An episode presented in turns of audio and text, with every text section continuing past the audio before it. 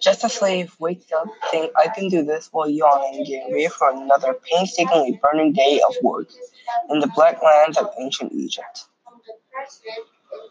With his hopes and dreams to be free one day, going out of the mud brick house where he stays and where he rests at night after the field work.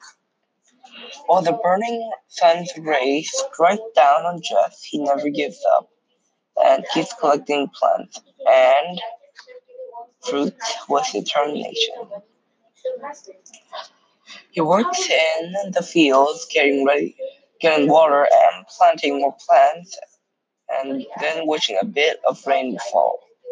It seems like an endless amount of field work is left. He says, I am very tired. Slowly, still paying off his debt, working continuously, he doesn't give up. He tries harder and harder and harder.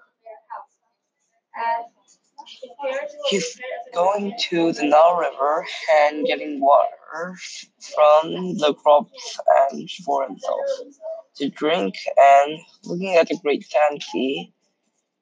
He finds some papyrus plants and picks some of the plants and sold it to the marketplace. Got some money and he thought to himself that he could build a house near the area where he had gotten it when he has gotten his freedom and got a better job to work and become a slave no longer.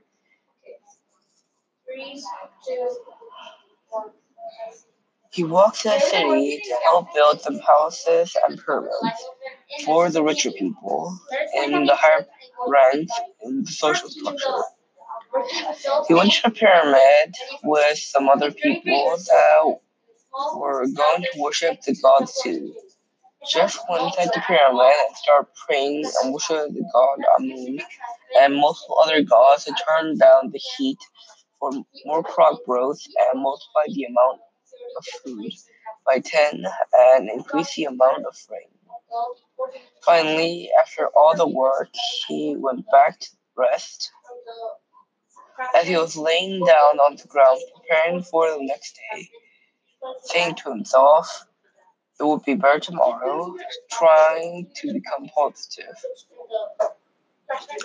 He was looking at the midnight moon shining and stars dancing, beaming at him. As, as he fell asleep, knowing that he will gain freedom his, and enjoy his life sooner or later.